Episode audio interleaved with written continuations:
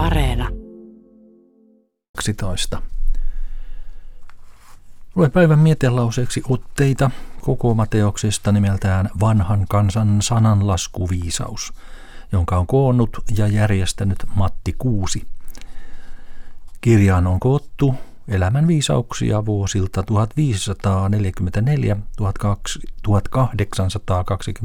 1544-1826. Nyt luettavat ajatukset ovat puhumisen taidosta. Puhuttu puhe. Ammuttu nuoli. Lihainen kieli leikkaa luisen kaulan. Sana auttaa. Sana painaa. Tehnyt pääsee työstänsä, muttei puhunut puheistansa.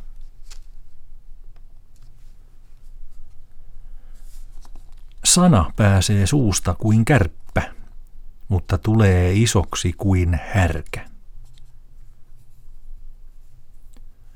Yksi suu, kaksi korvaa.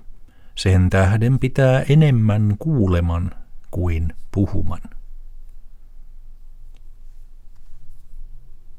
Nämä sananparet olivat teoksesta vanhan kansan sananlasku viisaus.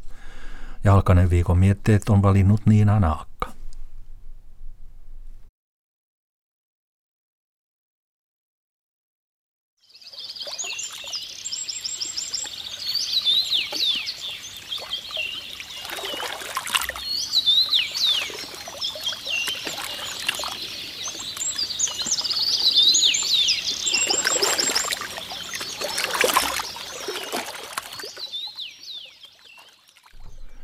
Puolen päivän hetki on käsillä.